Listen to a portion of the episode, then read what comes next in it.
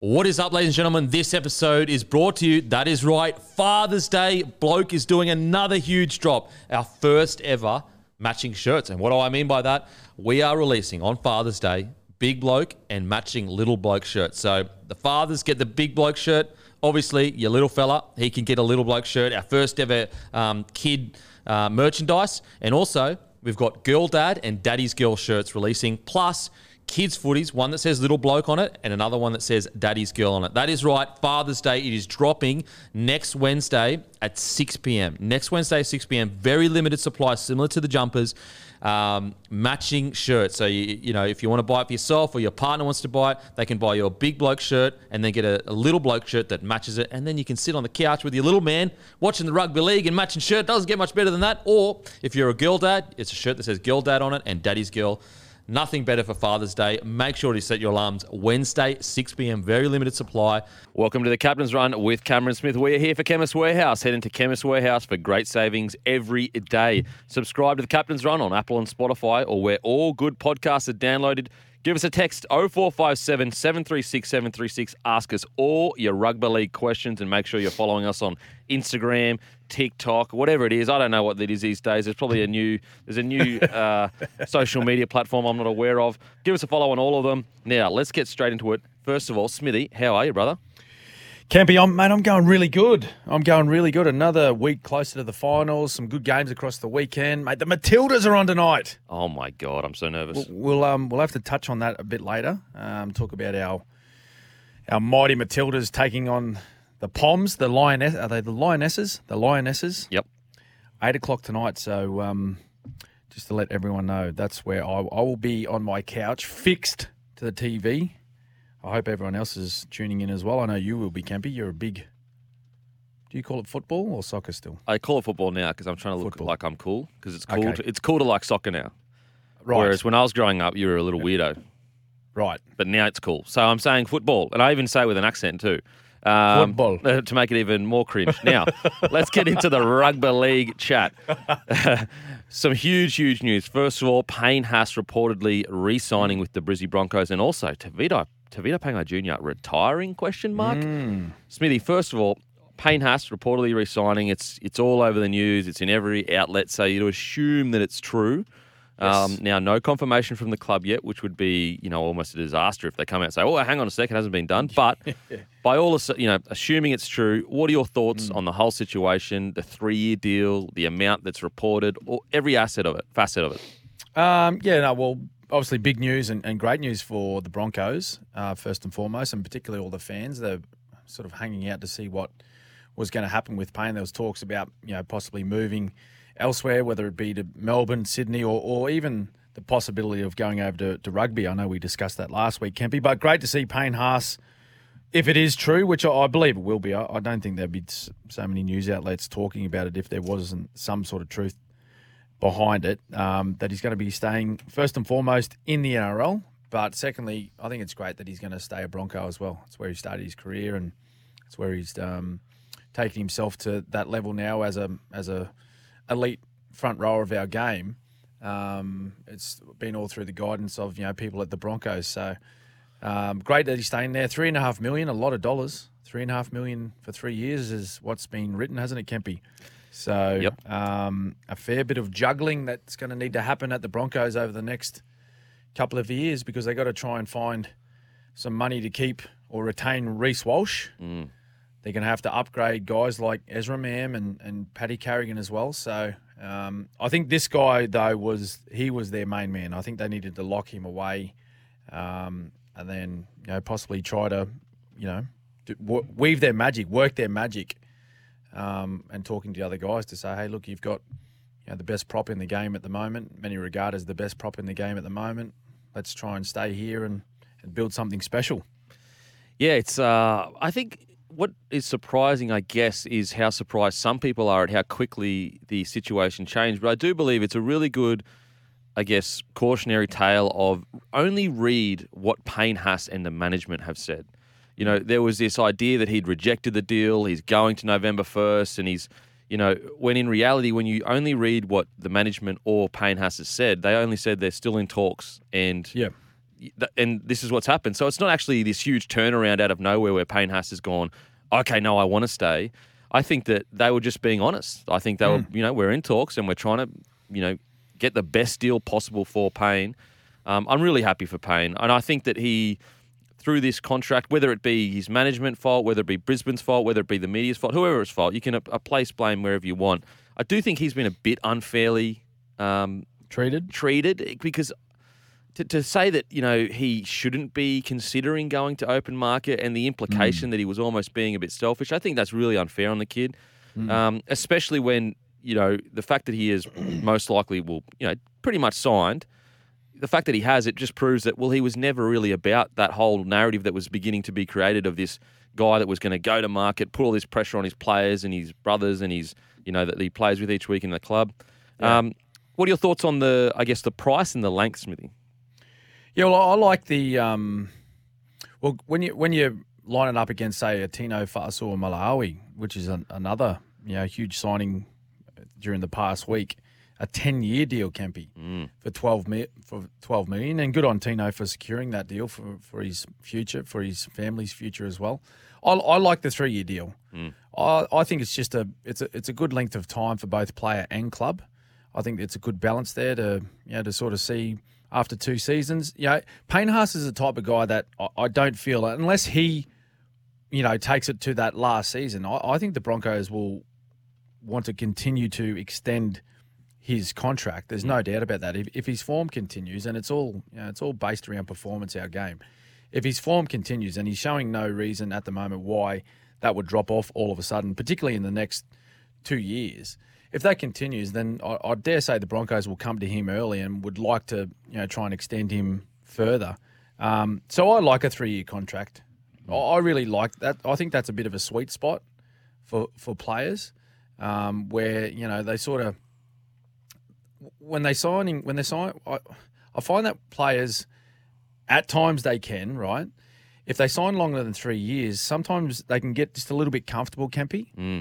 Um, just knowing that, well, look, my long term future's you know relatively secure. Um, you know, I've got a five year deal, I've got a six year deal, whatever it's going to be, and I, I don't think they really, you know, at times they don't really get the best out of themselves because they know they've got that long term deal. Whereas the three year deal, you know, like if if he wanted to, he could probably ease off a little bit, which you you wouldn't expect him to do, but you know, the, the soon that that new term, you know, you're coming off contract relatively quickly after that that first year. So um, I, I like the three year deal compared to say like a ten year deal. Like the ten year deal with Tino, uh, if we can discuss that quickly. Like that's that's fantastic for Tino, fantastic for Tino and his family. But I think all the risk is on the club. Like, what happens if he picks up like a long term injury? He misses a lot of football. They're still forking out that money. What happens if his form drops off after five years? Like, what happens then? Yeah. You got a five year, you know, contract that you have to pay at one point two if if the figures are correct for someone that's not playing the football that they were playing, you know, when they signed that ten year deal. So I think it's smart by both player and club with Payne Haas's situation for the three year deal and three and a half million. Look, that's a lot of money. He he would get paid that same that or similar amounts of money um, at most other clubs in the competition. The what I touched on before though, the you know, the work the hard work now is to try and fit those other players in that need to be retained by the Broncos. Yeah, I love the three years for both parties, for both parties, and also I think it, you know, sends a bit of a, a strong message. It seems like the time of it because it's obviously it's next year, the year after, the year after that. It's not actually after 2024. It starts, I think, Starts. in 2024. Yep. Which I actually really like. I guess the message that sends, in my opinion, where he's going, look, this is a premiership window. This is the time I think we might be able to get one. And then kind of uh, because I I do believe winning a premiership is part of the reason why he's chosen to stay. I do believe that absolutely. if the club was in the same position it was in 2018 or 19 or whenever won the spoon, I actually think he probably would be better off leaving. Yeah. Um, because he is he is a premiership winning caliber player, and it would be a travesty of a guy of his talent not to win a comp before his career is up. Um, so I actually really like for both parties as well, because from the Broncos' perspective, i you've got to have faith that you can develop players coming through so that if that three year rolls up and Reece Walsh is upgraded, Ezra Mam becomes who you think you are, and all these players, Paddy, you've got to have faith that. You know, you're never going to be able to replace Payne Haas, but at least No. someone you've got time to develop someone, hopefully, that can step into his shoes if worst case scenario happens and they, you know, part ways. Yeah, and, and and they've got a pretty good stable there at the moment, don't mm. they? Can be like there's some relatively young forwards still in that squad that that are playing some pretty good football. They're just starting to get a taste of NRL right now, but you know I think this will be huge for them, and I, and I'm glad I'm glad it's been signed off, or it looks like it is going to be signed off by finals time. You know, it's all going to be locked away and, and sorted. So it's it's just it's one less distraction. It's one less distraction for the Broncos heading into what's a really you know the most important part of their year. Um, they're they're pretty much I think they're guaranteed a top two finish now um, after winning last weekend against Parramatta. So um, they're going to get two home finals no matter what happens. No matter what happens, whether that's week one and week two or week one and a prelim, they will have two home finals to play. So it's this is this is the greatest opportunity for the Broncos in a long, long time to go out and win a premiership. Yeah. Um, and so, yeah, I think it's great. And I'm stoked for Payne. I'm stoked for the, the group of boys there. They, they're a really tight, um, yeah, they're, they're a tight crew. They really are a Well, tight crew. well, mate, you had the opportunity. I actually, um, I seen you in the coaches box on our coverage, Channel 9's coverage uh, last week against Parramatta. So, how were how were the boys? Yeah, it was good. Actually, we were sitting there watching the game, and obviously, I was giving Kevy some tips. I was like, Oi, what were you saying? I said, Oi, Renault's a good kicker. and I said, see that big fella in the middle there? Pretty good at post contact meters. Just so you know, Kevy. Um, and we had a little, I heard a little tap on the window, and Yes. Smithy's little head was there. He was in the commentary box next to me. The captain's run is taking over, Smithy. Yeah, we're taking, over over the whole joint. no, it was really, really good. It was really good Hmm. to see, and it was good to see the environment the boys are, are really um, creating, and also their own legacy, which I'm really happy for them. That, of course, they're wearing the jersey that past legends like Lockie, Alfie, Kevy wore.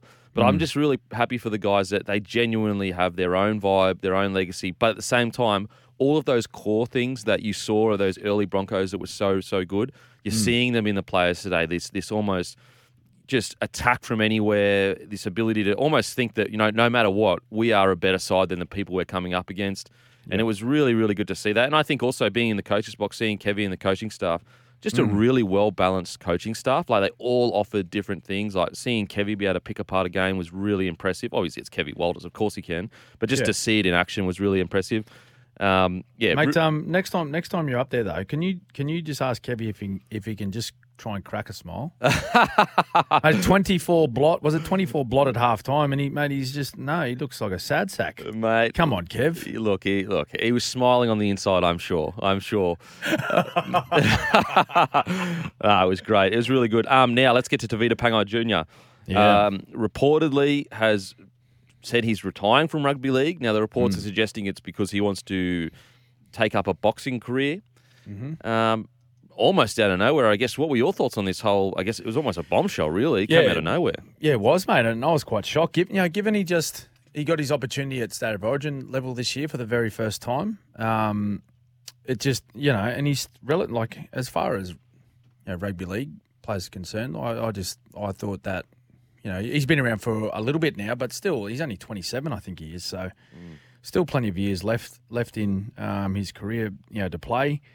But you know, I think if he's got that that bug, which a lot of players are, are, are trying now, sort of that that cross sport um, opportunities, particularly with the boxing. I, I, think I've seen something written that maybe Nelson Asofa-Solomona as well, Kempy, Mm. is going to go for a um, a heavyweight fight as well. So, um, you know, the players have interests away from the game, um, and just m- maybe maybe it's got to the point where Tavita has just said, well, you know, like. I've I've played NRL now for several seasons. Um, I've played State of Origin. I want to try something new.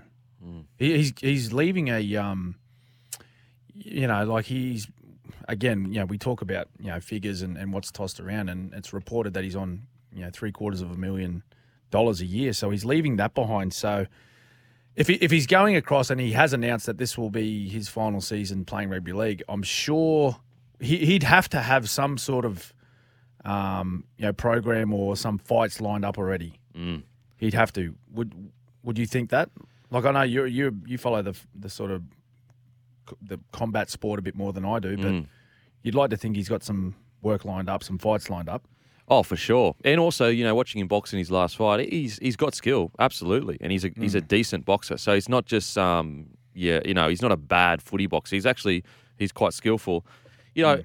I understand it's his decision, and whatever makes Tavita happy, that's all. Yeah. That's all that really matters at the end of the day. But you know, as analysts, I guess we've got to give our opinion on such a big bit of news in rugby league.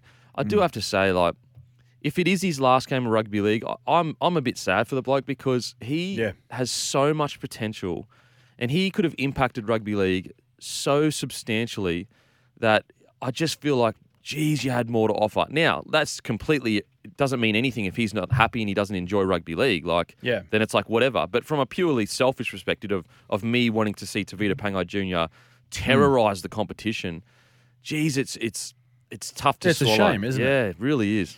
Yeah, it is a shame. Like, and, and that's what I was saying before. Like, you know, rugby league fans, you hate to see players leave the game, but you know, that he just might be at a point in his life now, Kempy, where he just thinks, well, you know, I've done the things that I wanted to do in the game, and like, you know, he got his opportunity to play for New South Wales this year. That might have been one of his goals to tick off, and he did it, and just thought, you know what, I might, I'm ready for a change. I want to do something different. I want to challenge myself in a different sport. Um, yeah, I, I say good luck to him. Um, you know, I you don't want to see players leave the game, particularly you know talented guys like Tavita Pangai Jr. But it's uh, you can't hold people back either, mate. You know, when they want to try something new or want to go do something different with their life, uh, I think you know, good luck to them. And you know, as I said, he's only 27, so if if he goes away and you know he tries the boxing game for a couple of years and it's not quite his thing, I, I think there'll be an opportunity for him to come back. I will say, you know, with my limited, you know, just a casual fan of boxing, if he fully commits himself to boxing, he could do some damage in the heavyweight division for sure in this country, in my opinion. Um, Really? Yeah, he is. He's got all the athletic ability. As a, he has to obviously commit himself fully to the game, and you know we'd have to work on his fitness and all of those things. But technically and physically, with his explosiveness for how big he is, his his knockout power that will I think will be there.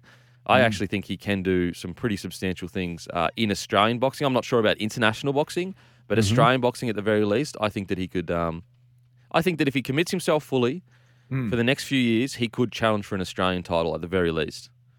Um, Wow. Yeah, he, he's he's a solid box, boxer, and he has all of the physical attributes you would need for an explosive, powerful heavyweight. So what's what's his background, Kempy? Like, does, has he boxed since he was a young fella? I'm not sure. All I know is is that watching his last fight, mm-hmm. technically he was quite sound for his experience level as a sec, you know, his second fight, Yeah, yeah. and he wasn't a Yep. full time. You know, the only other guys that have that kind of level in um, current players is probably Junior Paulo. Th Those two are really the only ones uh, outside of um, Josh Alloway, but he boxes a junior. Those guys can actually box box. Um, Really? but it's just a matter of, you know, the issues he had in league of sometimes not being, I guess, as dedicated as you as you would hope. Can he maybe fix that in boxing? Maybe he will because it's an individual sport, so it's a different environment. Yeah. Um, but I don't, I don't think it's a it's a I don't think it's a crazy venture where he's just walking into a completely like if he was to go to soccer or something, I'd go look. There's just no way he just doesn't have the physical attributes to be a soccer player. But Mm. for boxing, I actually think he he might go all right if he commits himself to his training. And he's you know he's got Sonny Bill in his corner, and you know all of those boys that have been there and done that. So. Yeah, we shall see. Hmm. We shall see. Now, we're going to head to a break. Before the break, though, later in the show, we have Queensland Rugby League CEO Ben Ikin. We've got Rabbitohs hooker Damien Cook. Plus, we talk about Sheens stepping down as Tigers coach. Rabbitohs with Murray keeping it going for Walker. Mitchell, quick hands. It was hit by Ravalawa. Downfield goes Johnston. Then back for Tass. Tass has got Johnston. Johnston's away again. It's a double for Alex Johnston. He goes to 187 tries. Welcome back to the Captain Run. That was our game sealer moment from round 24, thanks to Loctite Adhesives. Fast, strong, and reliable. The possibilities are limitless. All it takes is a few drops. Smithy, you got some pretty hectic stats there, mate. I do. So with AJ, Alex Johnston uh, scoring across the weekend, as you heard on the call there from Andrew Voss, uh, 187 tries from only 214 games, Kempy. That's incredible. And he sits third on the all time list. So those top three. Next in line, sitting second, Billy Slater, 190 tries from 323 matches.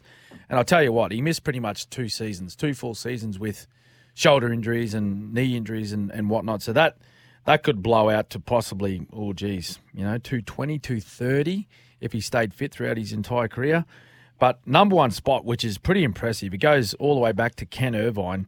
He scored 212 tries Wow. from 236 games. So still a fair a fair bit to go for AJ. But look, if he stays fit, um, continues to play well, and he's and he's you know obviously playing in first grade, he'll he'll get that. Mm, He'll get that. yeah. Big one this weekend too. The, I think it'll be on for the Wingers this weekend, Sunday afternoon. I think it is in Newcastle. So, yeah, good luck to AJ. He, he could po- quite possibly move past the great Billy Slater into second spot all time, Kempy. Wow. And I think he's what 27, 28, so he's still got a few years left in him.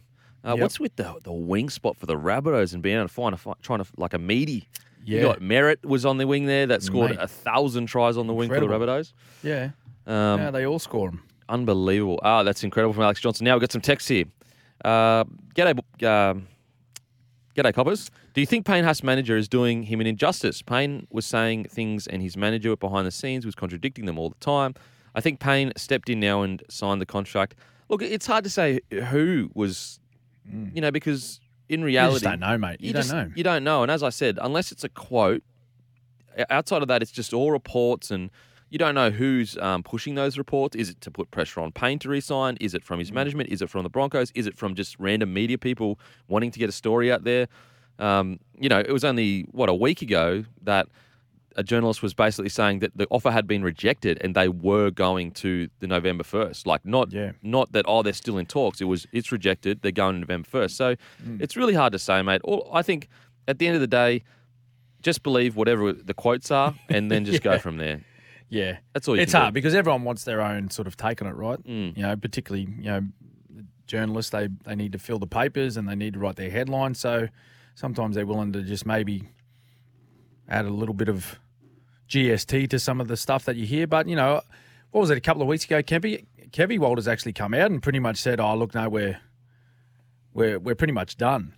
And you know, so I, he might have jumped the gun a little bit there, but he probably he might have jumped the gun without letting Payne know that he was going to say it. But it looks as though that that was always the case that they were pretty confident that they were going to get Payne's signature, and it, it uh, so happens that it's turned out that way. Yeah, what my understanding is Payne loves the joint and he wanted to stay. Well, clearly he wanted to stay. He just resigned. But my understanding uh, from the get go, Payne loves the Broncos. He loves the boys, and he wanted to resign. Um, now let's get some more text here.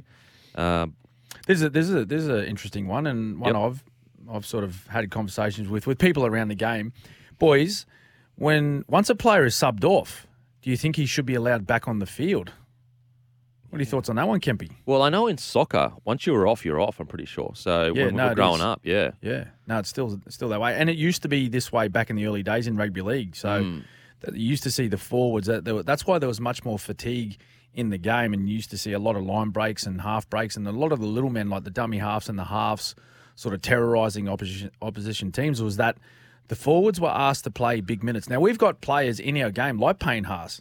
Um, Patrick Carrigan, these types of guys that can play big minutes. Junior Paulo, for a big man, can play some big minutes too. But they were asked, back in the day, they were asked to play, you know, 50, 55, 60 minutes before they were subbed off because once they left the field, that was it. yeah, I don't mind That it. was it. if you if you if you're looking to open the game up to make it more exciting, um, I, I depends, I guess, how much fatigue plays into injuries and all that kind of stuff. But if you just take that out of it and you're looking for an exciting game where you're going to see a lot of gaps through the middle and the little fellas are going to get some some um, you know some wins, I, don't- I don't mind it. What do you reckon, Smithy? You mind it? Yeah, man, I don't, I don't mind it at all. I, I like it, you know, having played in the dummy half role. I think um, if it opens up some more opportunities for the little fellas, Oh, so you're not playing against fresh big men all the time. Yep, yep. Jeez, it's hard work. But anyway, no, I think um, I don't I don't mind it. But no, I guess a lot of people would, would think, oh, geez, we're going backwards though. We're going back to what the game was initially. But I don't mind it. I don't mind. I think rugby league is a game of, you know, outlasting the opposition. So, um, yeah, maybe have a look at it down the track. Now we're going to head to a break. After the break, we're going to get to Tim Sheens to step down from the Tigers coaching role.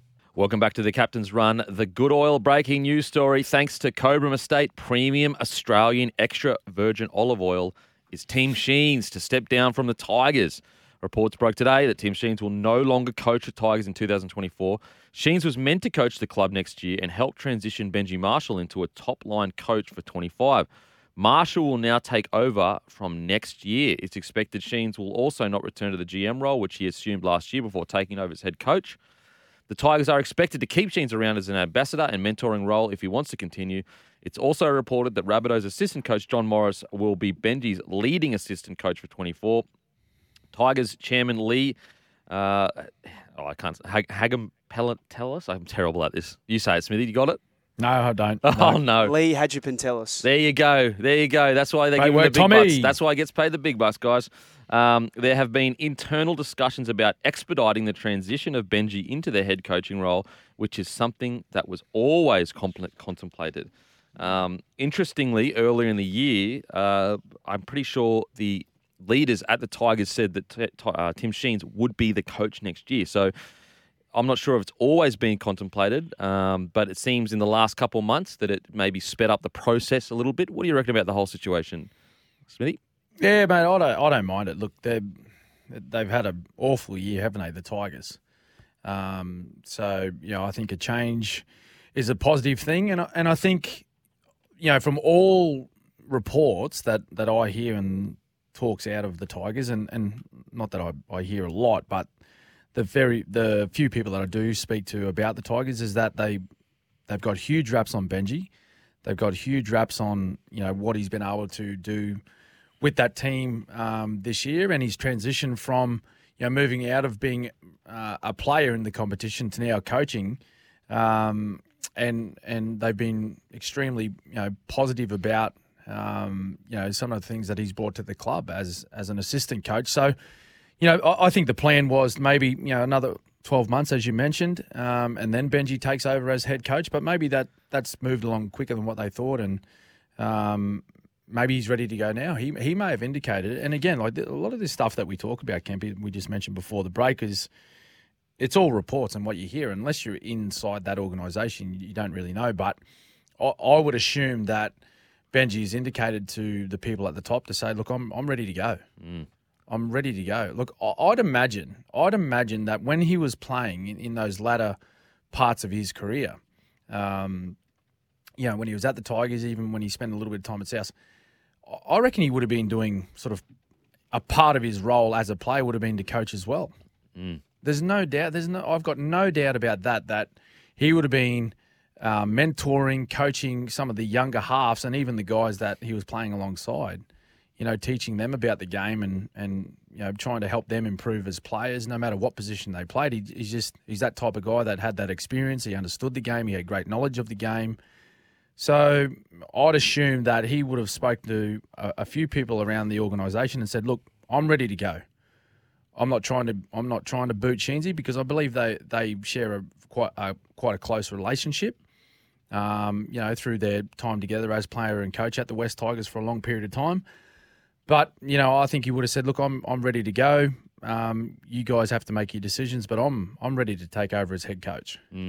And I think he's got a huge respect from the playing group as well. There's, I think that's pretty clear. Um, yeah, you can you can see that when you see vision of them at training and, and doing whatever they're doing. And whenever you know we've spoken to guys, you know, playing for West Tigers, they they speak very highly of Benji Marshall. So um, I think that's I think it's a good move, and I, I really hope they keep Tim Sheens involved. I think I think it's reported that they they would like to in some capacity. That's that's if Tim Tim wants to stay on in in some sort of role with the West Tigers. Um, you know, because he's a you know great rugby league person. He's been around the game for a long time. He's great great knowledge of the game and could only be a positive for that club. But um, yeah, I think it's time for Benji to to take over, and I think it's sort of an exciting next twelve months for them. Yeah, it's uh, Jesus a, a tough task. The only, I guess, worry I have for Benji, and everything that I've heard is that you know how they started the year quite poorly, and then they had this great run of form. Everything I'd heard is because they were leaning a bit more heavily on Benji during that time. And so maybe West Tigers higher ups have seen that and said, okay, the players respond to him. We went through that good patch as soon as we kind of, you know, and then obviously Luke Brooks, when he has played, he's been quite good this year, in my opinion, from that period. There was about five weeks and then he got injured, came back. I think he's been good last two weeks. Um, I guess my only concern for Benji is that the environment needs to be good for Benji. And that's the one thing that I hope the Tigers create a good environment for Benji to be allowed to be the best he can be. Um, and that is really where a lot of coaches have suffered at the Tigers, where the environment hasn't been, I guess, ideal for them to be as good a coach as they can be. So I'm hoping that this is a show of you know extreme faith in Benji, and also a show that the Tigers are going to create the environment that Benji needs to be a good coach. Yeah, absolutely, mate. That's a great point that you make because if you look at any of the successful organisations, not only in in our game but you know, around the world, um, the, the coaches are left to just to do their job, and that is to coach, and that's it. Nothing else. Like they don't. They're not asked to go and promote the organisation. They're not asked to go and present in front of this board and you know that that group of people and come to this day and we need you here. And like speaking from experience with Craig Bellamy, he he does very little of that stuff outside of coaching. Mm. Really, he he, he his his his only job is to turn up at training and make sure he prepares the players to the best of his ability. Mm. That's it. Like he might he might do an appearance every so often, Kempy, mm. every so often, but he doesn't have to go and and sit in a board meeting and talk about you know the performances of the team over the last month give them updates on players and injuries and all that sort of stuff, which I've been told like other coaches have to do. Mm. He he does n- he does absolutely n- none of that. Yeah. That that falls back on you know a lot of the role that Frank Ponissi does as the football manager or the GM of football, whichever you know title you want to call it. Craig Bellamy, all he does is turns up at training and he knows his job for that day is prepare his squad the best he can for that next game on the weekend, and that's it. So that's that's really what they have to help Benji. You know, still in that transition, as good as player as Benji was, and as much knowledge as he has in the game, he's still new to that coaching role. Yeah. So if he has the people around him that can support him, you know, take a lot of pressure off him, um, because there'll be a fair bit of spotlight on him. I'd, I'd I'd suggest going into his first you know season as as head coach. As much support that, that they can give him, the better he'll go. And the Yeah. better, you know what, the better he goes, the better the West Tigers will go as a footy club. Mm. Yeah, I, I, I agree, and I think that you know identifying the places where they can protect Benji, in, rather than you know putting a coach into certain situations where, it, as you just said, you know, taking their mind away from rugby league. That that's the last thing that you want to be doing to a rookie coach. And also, you know, equipping him with the skill set to deal with the media questions. And look, Benji's a pro; like he's been in the media, he's been Ah, in rugby league media forever. savvy. But just like media savvy, loves it. Oh, the great Benji Marshall. Um, you know, so, but just, I guess, just making sure that I, I just think that the best clubs, they're all, all of their goal is what is the best for the club. Whereas I think some of the clubs that struggle, self, that people's own goals get ahead of what the goal for the club is. You know, what's right mm. for me? What do I want? What do I think's mm. right? Rather than mm. how do we make Benji the best he can be and serve him as a coach to a degree? Because that's the you know in admin, yes, you you you know if you're a CEO or if you're CFO, yeah, for sure, like you run the clubs and, and you take care of all of the important stuff. But at the end of the day, you're there to serve your employees. You're there to serve Benji and make him the best you can be. That's what your role is. And so, I'm just hoping that that's what Benji gets when he comes into that role. Well, look, at the, yeah, Kempy, look, at the end of the day, um, if you're involved in the commercial department, membership department, merchandise department, whatever it is, right? You tell me, tell me when you're how to make your job easier. Is it when your team's winning or when it's losing? Yeah. So if you win, a, if you if you pick up the wooden spoon, how hard is it to sell membership and jerseys and all that sort of stuff? Yeah. compared to when you you know playing finals and particularly when you're in, sitting in that top four. You know, so why not invest a lot of your time into that football department and give them the best opportunity to go out and perform well? Then, then what happens is it just it goes full circle. When the, when the team's going well, they're performing well, they're winning games. Quickly, you know, things become a lot easier in the front office as well. I um uh, it's going to be interesting. You know, their their one spot that they need is halves, so it's going to be really interesting. That's a real benefit for them. The fact that Benji Marshall is their coach, because I do think, you know, current sevens and current sixes and aspiring sixes and sevens are going to be swayed by his you know ability to get them to the club. Um, so it is going to be interesting to see who they can get as their starting six and seven next year, having lost, Brooks. Now, I think Sezer has been confirmed on a one year deal or reported. Reported, so you know maybe it is Aidan Sezer. I'm not sure if Fainu is is ready yet as a teenager, mm. but maybe he is. Maybe he, you know Benji can get the best out of him. Now we're going to head to a break. After the break, we've got plenty more rugby league to talk about, including getting to all your texts. Plus, we've got interviews with Damien Cook and Ben Ikin. Time now to break down the best hands in the NRL. Thanks to Schnitz, the best hands in the schnitzel business. Welcome back to the Captain's Run with Cameron Smith. Uh, thanks to the SEN app. Download it today for free and in the App Store. Listen anywhere, anytime. Smithy, what do we got, mate?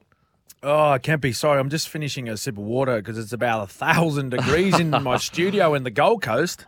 No, Goodness don't say that. It's how was a- it? How was it for you in Sydney? Well, it's it's patchy. It's patchy. Okay. Typical. Well, it's stinking hot up here. But anyway, um, one point this week, starting off our uh, best hands, thanks to Schnitz, goes to Braydon Trindall for his nice little double pump play. I'm seeing a lot of this from the young halves, which is great. It's good football. Really um, mesmerises or puts the defenders in two minds. But his double pump for Wade Graham to get Wado over in his 250th game on the weekend for the Sharkies, which was that's a nice little milestone for um, for Wade Graham to reach. You know, just before his retirement, but uh, a nice little try and a milestone game for Wade Graham. Thanks to Braydon Trindall's great hands. Two points. Well, Latrell Mitchell's catch off a Lachlan Ilias kick, Kempy. Now, there's a little bit of controversy around this one, but Oh my god. still, it doesn't take away from the skill um, that they showed the boys showed afterwards. So he took that catch off Lachlan Ilias and the nice little pass to Cody Walker um, to score against the Dragons. Um, and then three points goes to well the big man. Oh my I, god. I, I, I I swear to God that this bloke thinks he's a halfback. oh my god. I swear to God. Seriously. Jarrod Wallace. So he gets he just finds himself parks himself on a little short side, right? Just on a little short side, gets the, just gets the ball from the dummy half and just a nice little flick pass to Isaako, Jamayne Isaako to score against the Roosters. Like, really? Mate, it's the it's the first incredible play that's made me angry because I know Jarrod Wallace is going to carry on for the rest of his life about it. Seriously. He will. Oh my god. He will. Give me a break. Well, that was He a will. fluke. That was a fluke. Um, you reckon? Oh, well, come on, mate. You've done that probably a thousand times and Just had to- six thousand knock-ons from it. Just a pass and hope, you reckon? Yeah, absolutely. He didn't even know the winger was there. he just he just hoped someone was going to pick her up, and then he would blame the Oh, winger if the winger wasn't there. Now, he I, he would have. He would have too. yeah, absolutely. Yep. Yep. Can I break the rules? Four Yes. points. Mackenzie Yes. Arnold, best Oh. hands, unbelievable. Gets us into a semi-final, but we've got to head to a break. But Schnitz bite into uh, bite into golden, delicious handcrafted schnitzels. After the break, we will uh, wrap up the first hour. Welcome back to the Captain's Run with Cameron Smith. We are here for Chemist Warehouse. Head into Chemist Warehouse for great savings every day. Uh, let's get straight into it, shall we? We've got uh, got some texts here. Um, hi guys, when will anyone in the media start putting pressure on Ricky Stuart and the Raiders? Ooh. His selections and playing roster is alarming. What do you reckon, Smithy? Well, just going off their performances. Look, I'm going to go even further back from last weekend, Kempy. So they got s- smacked by the the Storm, um, and they were absolutely like putrid. Let's be honest. And and you could tell by Ricky's disgust in the um, post match press conference. He actually went in there and he was asked, you know, what two questions maybe, Yeah. and he pretty much just said, "Look, I'm I'm not going to make any comment. That that was embarrassing. Um, I'd rather save my talking for the players." Um, and then just said, "Look, I'm I'm here just because I have to be." And all the reporters just stopped. and he said thanks and walked out. So that even even even that just before the break, like leading into that game on the weekend, I know they'd won a few games, but they they weren't playing great at all. No. They weren't playing great at all. And so talking about sides that re- potentially could miss the eight, they're another side that's on that slippery, slippery slope. Yep, I agree. Now let's head to a break. After the break, we've got the great Benny Ikin on the show. Welcome back to the Captain's Run with Cameron Smith. We are here for Chemist Warehouse. Head into Chemist Warehouse for great savings every day. Give us a text 0457 736 736. And we've got the great Benny Ikin on the phone. You there, Benny? G'day, gents. How you going? Ike, how you going? Never been better. Mate, Mate, uh, I, I think we're, we're we're privileged. I thought you, you would have been for sure on a golf course somewhere. absolutely. Uh, listen, take a holiday up here, and I won't lie. I tried desperately to get a spot in the comp. I couldn't find one. you are lucky. Mate, uh, the 2023 Grand Final, their tickets are on sale now for the Hostplus Queensland Cup Grand Final. The date is locked in for Sunday, September 17th at Kayo Stadium, Redcliffe, with a 5.30 p.m. kickoff. Mate, how's the, the new role being CEO of uh, Queen QRL? How's it been?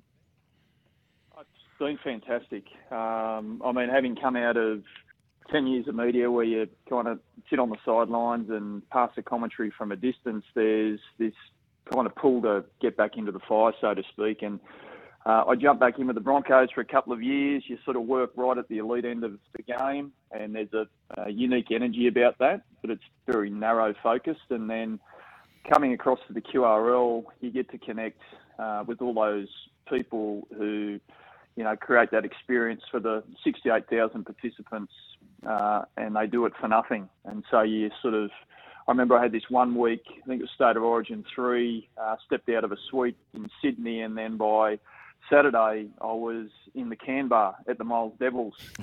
Uh, and surprisingly, uh, at the Miles Bowls Club with someone's dad uh, later that night, celebrating Wayne Smith.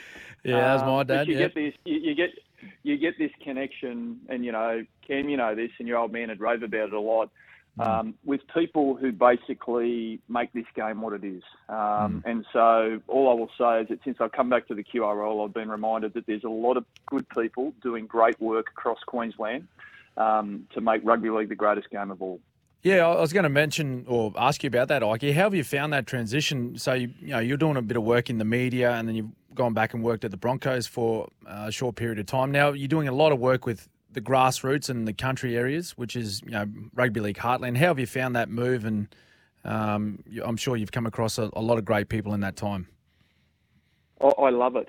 Seriously, I, I, it just warms your heart because I love the game. I'm a train spotter by nature, so uh, rug, rugby league's not just my job; um, it's my hobby. You know, so for anyone that knows me, I'll kind of do spreadsheets about spreadsheets, um, rating players and competitions. I, I sort of love taking deep dives into um, mainly the elite game, but this kind of QRL role has allowed me to get to all the, the regional Queensland hubs. I've been to Rocky. I was at Bundaberg on the, the weekend for the senior A grade semi finals into the local junior grand final day. Uh, I got to sit down and spend sort of half an hour with a couple of sisters, Christine and Gay, who sit on the junior rugby league committee, right? So they pretty much run junior rugby league in Bundaberg.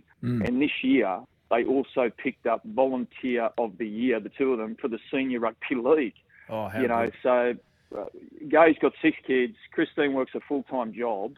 And I can tell you right now that Bundaberg Rugby League does not function without them. So you go into regional Queensland, you get to meet people like this, and it reminds you by the time you get back to head office in Milton exactly who you're fighting for.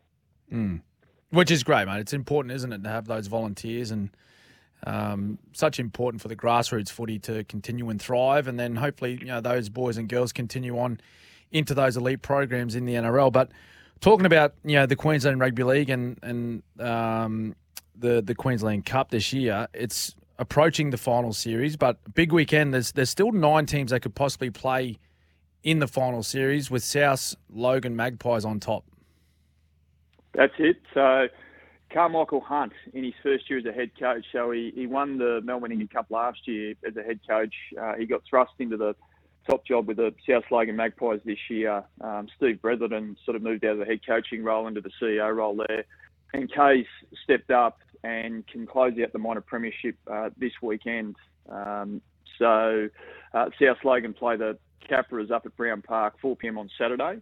Um, and the other game that's going on, so that if if uh, South Logan win that, they secure the minor premiership. But if they lose, at the same time, up in Townsville, the Burleigh Bears are playing the, the Blackhawks. So if the Bears end up beating the Blackhawks and South uh, lose to the Capras, then the Bears up in the minor premier. So at the top, um, there's a good fight for that, um, you know, best team of the regular season trophy. And then, as you pointed out, nine teams still in the mix to play finals. And so a couple of important games.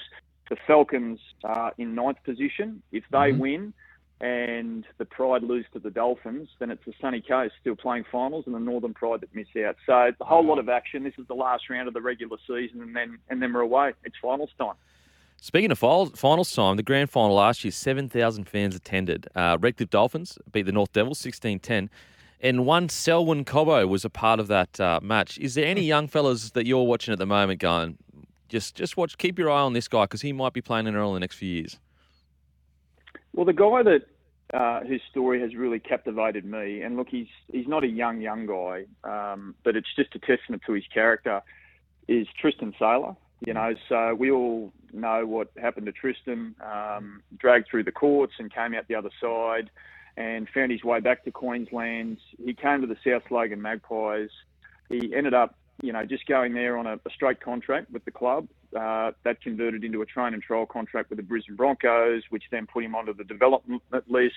And then eventually, I think he's found his way into the top 30 because by the time he showed that strength of character to, to bounce back, um, to fight to rebuild his career and his life, the other thing he's proven is that he sits in behind Reece Walsh um, as the second choice fullback for the Brisbane Broncos. And having been there, and watched him in that environment. And, you, you know, you would both know and understand how much of the training sessions these days are opposed work, is that Tristan Sailor, being in that uh, Renegades team or that Mustangs team, the reserve grade team, playing against the Broncos, his sharpness, his quality has made the first choice 17 better.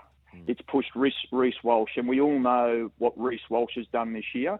And I attribute some of Reece Walsh's success this year to Tristan Sailor, and most certainly what Tristan has brought to the South Logan Magpies um, has helped them be fighting for a minor premiership this weekend. Ike, you just um, you recently visited PNG. Um, tell us about that trip, mate. What it was like, and do you think there's an opportunity for you know this talk with the NRL about you know expansion and whatnot? Is there an opportunity in the future? Do you think to put an NRL team up in Papua New Guinea? I absolutely believe there's an opportunity to go there. Uh, how soon we get there is the, the big question because we all know that you need the uh, the underpinning systems um, beneath NRL to make sure that what you're doing at the top level is high quality. Um, so I went up there for three days. I went and watched some kind of junior talent ID sessions. Uh, it was magnificent. Like so, the facilities are you know, at best, compar- by comparison to our, ours, even in junior footy, like third rate, you know. But you get, I think we had a crowd of about 1,000, 1,500 people just to watch these young blokes, you know, 14 and under 14s and under 16s, just belt each other. And every time they got belted, they'd get up with a smile on their face and the crowd would cheer. But I, reckon my, my most favourite part is there was one local who worked in the system over there um, with Joey Grima, who's up there with the NRL bid team, ex Parramatta uh, game development officer, um, who they send out before the game as the teams line up, and he does he does the age check, but he doesn't do it by passport or birth certificate because there's not many of them up there. He just does it with his eyes. That you're too old to be playing in the under 14. you cop a blast from him, you've got to take your jersey off and go and find someone who looks younger so they play in the game. It's brilliant. Oh, so I'm, sitting in there, and then I'd go and sit on the sideline and, and, and watch the game. And I'd, you know, you know, it's like up there. Anyone that's got anything to do with rugby league, they just crowd around you. So I ended up with a group yeah. of kids who I took to asking, okay, I, I had no idea who the best players were, but they knew. And so I'd ask him, who am I watching here? What number? You know, what does he look like? What position does he play? And at the start of the game, the players they picked out evidently would end up the best on the field. And so there's Yeah. this this great passion in PNG for the game. There's so many young men and women now who want to play it at a higher level. It's just now about getting the structure right. So eventually, when that NRL team finally makes its way into the competition, um, they've got some real sustainability behind them. Now, Queensland Maroons coach Billy Slater, currently unsigned for next year uh, and beyond. Uh, where do you guys sit with the contract negotiations, Benny? I reckon we're just going to have to um, have a few pay cuts for his assistants so he can afford the main bloke. Mate, Benny, hang on a sec. I've got to let I've got to let you know something, Benny. You may not be aware. You may not be aware. I'm actually the assistant to the assistant, uh, and I've yet to be com- compensated for back-to-back origins. Any remuneration there, Okay. Benny?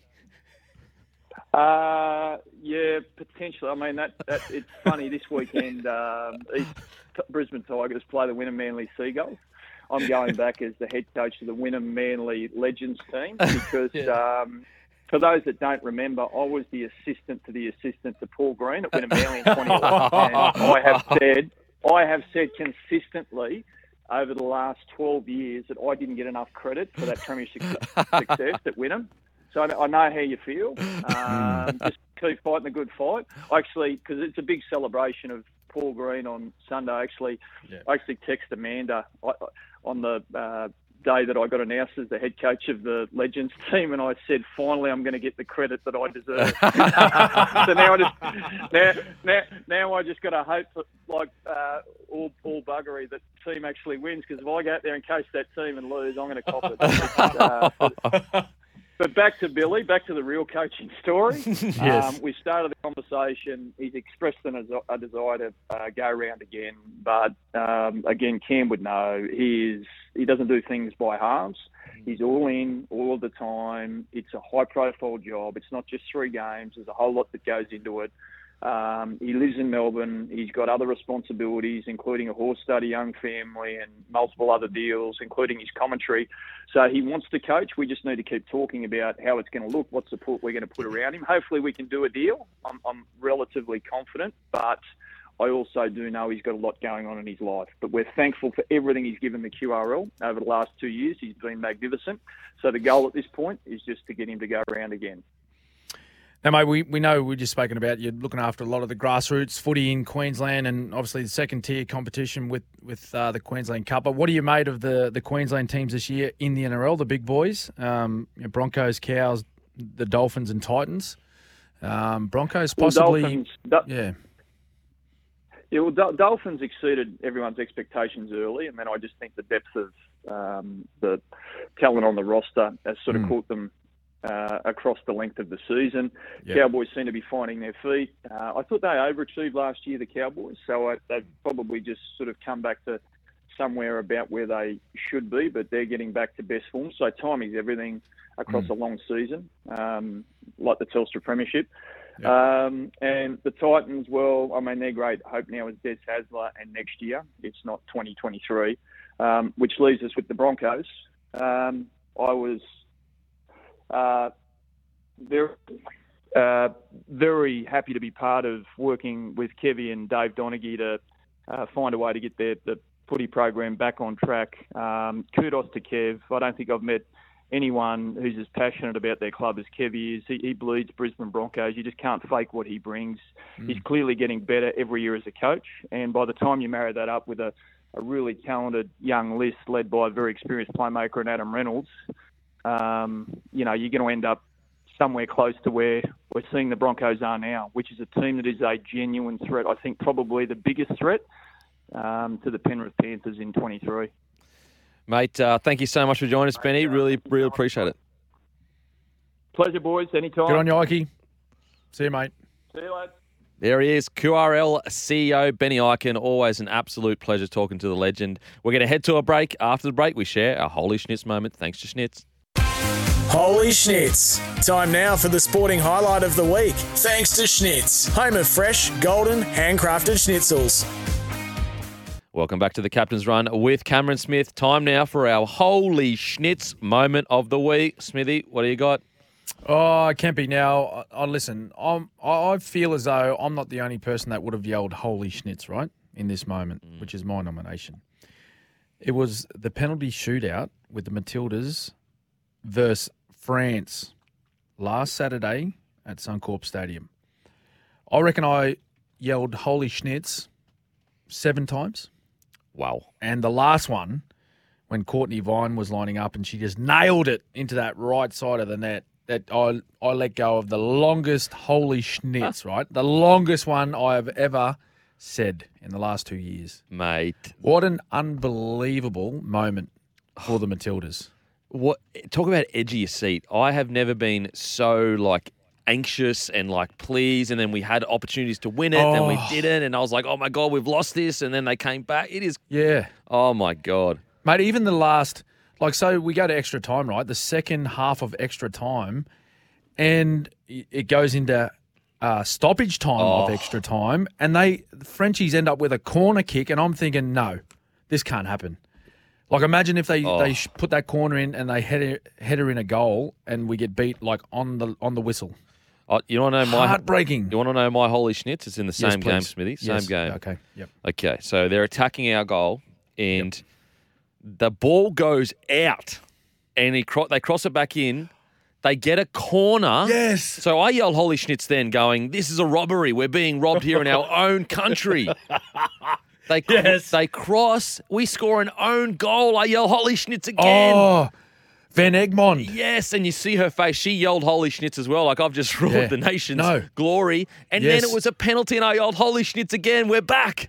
Oh, Oh my Mate. god, Uh, that Yeah. get, that gets forgotten in the wash up. That like that uh, was out. We could have lost the World Cup, or at least a Oh. chance to win it off a bad call in an own goal. Oh my god, that is holy schnitz if I've ever seen a holy schnitz moment. yeah, yeah, it- mate. It was incredible, and obviously the girls they're on tonight. Yeah, So the the whole country, the whole nation is going to be locked in to wherever it is. It's great that there's all these you know public open sites um, all across wherever they get to the big screens, wherever they are in Sydney, Brisbane, all the major cities. Um, but I reckon come 8 p.m. tonight, everyone's television will be on the Matildas. oh absolutely. Can, like, can we do it? Can we do it? I believe. I believe. Oh. I believe too. I believe. I think we can. Like we we got world class players. Sam Kerr, he, she got a whole extra, you know, a long run last game, so she's ready to go. Mm-hmm. Then you've got Mary Fowler, who actually had a good game. She just struggled to to hit the target, but if she hits the target two or three times, we win that two 0 Oh, Um, mate, I, I really think that we can. I think that I'm feeling a bit of magic. I don't want to curse the girls, but they Mm. seem like so zoned in right now, so focused on getting the job done. Yeah. I think we can, mate. What do you reckon? You reckon, we do it or what? I reckon we can do it. I mean, look at the look. We've taken massive scalps all the way along. Mm. Like we beat Canada, so they were Olympic champions. Yeah. Um, then we then we took we well we took down France the other day. But they've they've all been higher rankings than us. Yep. So I think we're sitting tenth currently. Like we're going to Yeah. jump up after this tournament. There's no doubt about that. But we've been knocking off teams sitting well above us um, in the world rankings the entire tournament. So uh, why not? Yeah, Just, they they look they look in a good place, don't they? Yeah. The Matildas. Absolutely. Like happy, but um, also focused at the same time, relaxed. Oh man, I can't wait. I'm, I'm getting fired up now. I'm starting to sweat. Mate, I am fired up. Can I just say something quickly? Look, I look, yeah. I want a pu- public holiday as much as the next bloke. Very, very stoked. But also, if you if you're going to come out and use the girls as like, yeah, public holiday, everyone loves me because I'm a politician. Let's Hmm. get the public holiday, but also let's invest some money into these girls' uh, Yeah, junior well- roots, like root, Yeah, uh, the root- grassroots. Absolutely. Yeah, and then you can't sort of say. I, I know this is on the the global stage, and there's a lot more talk about the women's World Cup, but you got to remember the Diamonds just won a World Cup. Mm. The women's netball side. You got to think about the women's national cricket side as well. They just retained the Ashes over in England. Mm. So you know, there's a fair bit going on in the women's elite sport at the moment. So, as we all, mate, we all as Aussies, we love a day off. Yeah. Love a day off. I love a day off as much as the next person, but yeah, I reckon Get around if we the wanna- girls. if we want to, well, if we want to talk the talk as politicians, let's let's chuck some funding Yeah. into absolutely. the women's, into, well, into into the junior female grassroots sport, as you said, Yeah. into the netball, into the soccer, into the cricket, all into the AFL and the rugby league. Let's let's let's do the talking there. Yeah. Show how much we we support. But you know what? Like I'll take both. they're one of our, they're one of our national treasures, like the Matildas. Yeah. like they're our national team. World Cup. It doesn't get any bigger than this. It's just incredible. If they were to win tonight, oh mate, unbelievable. I'm, I, let's let's tip some money into the grassroots sport, and let's have the entire week off leading into the World Cup final. Agreed. The entire week. Here, here. Smithy has spoken. He has spoken. Let's do it. Uh, we are going to head to a break. After the break, we got plenty more rugby league to talk about, including game previews, including NRL announcing a new Pacific Championship. Welcome back to the Captain's Run with Cameron Smith. We are here for Chemist Warehouse. Head into Chemist Warehouse for great savings every day. NRL announced new Pacific Championship. Australia Rugby League Commission has announced a new Pacific Championship in October and November this year. Commission also announced a partnership with the Australian government to promote and develop rugby league in Pacific through, in the Pacific through the championship. Six men's and seven women's teams will take part in 2023 tournament across two pools, which will begin October 14th. Men's tournament will culminate in finals in Hamilton, New Zealand, and Port Moresby. PNG on no- November 4th and the 5th. The 2023 championship will include two matches in Australia, two in New Zealand, two in PNG. And the 2023 and 2024 tournaments will be played after the NRL and NRLW seasons, which include they will include Australia, New Zealand, Samoa, Tonga, PNG, Fiji, Cook Islands. What do you think of the new initiative, Smithy? Fantastic, fantastic. It's great to see uh, there's a program locked away for the next couple of seasons for the international footy sides, um, both men's and women's. Kempy, particularly for those um, Pacific nations, you know, teams like PNG, Fiji, Cook Islands in particular.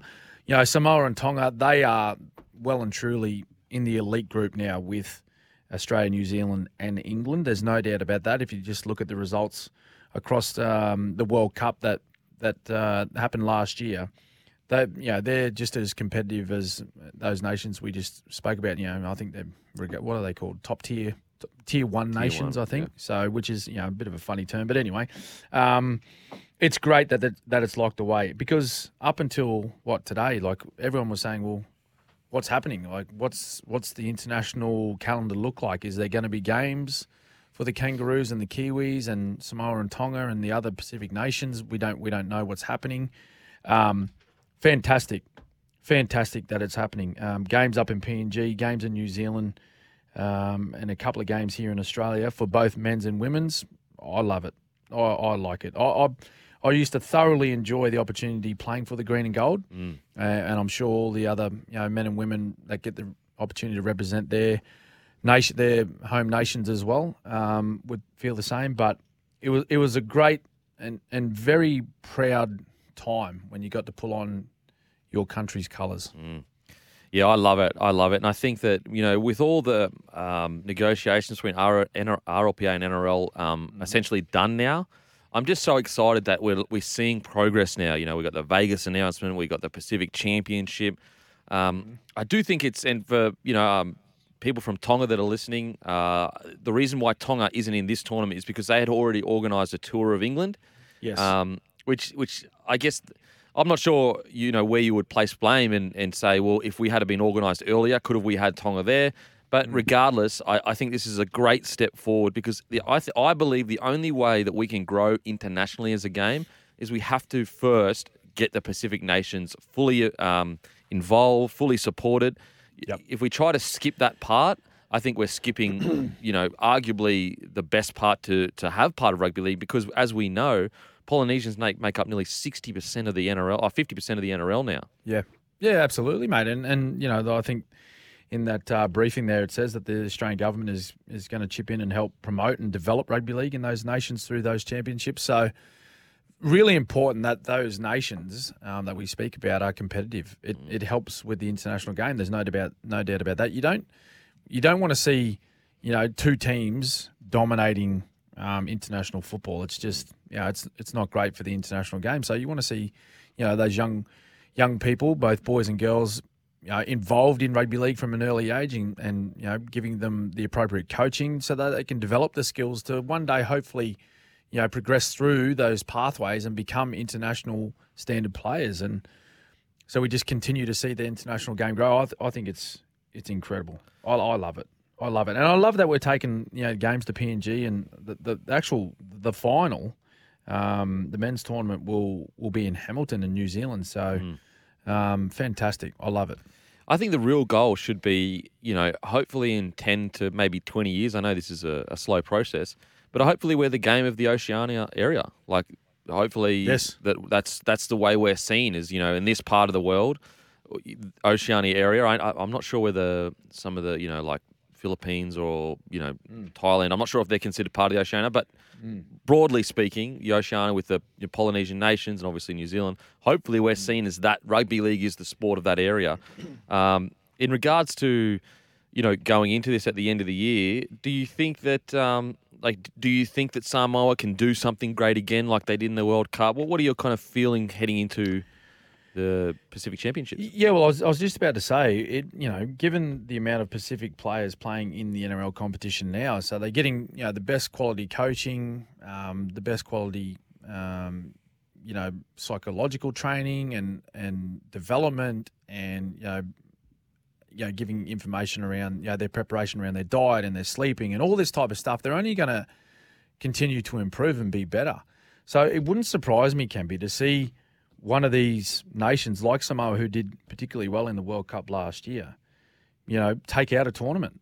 Like they, they will actually beat out New Zealand and Australia, you know, who have dominated these shorter form series over the last you know period of time. Um, so it wouldn't surprise me at all, particularly with the quality of players that are representing those nations right now. You know, who are who are not just you know quality players um, in the competition; they're they're dominating the NRL competition. You know, they're some of the best players in their particular positions in the NRL. Um, you know, representing Samoa and Tonga.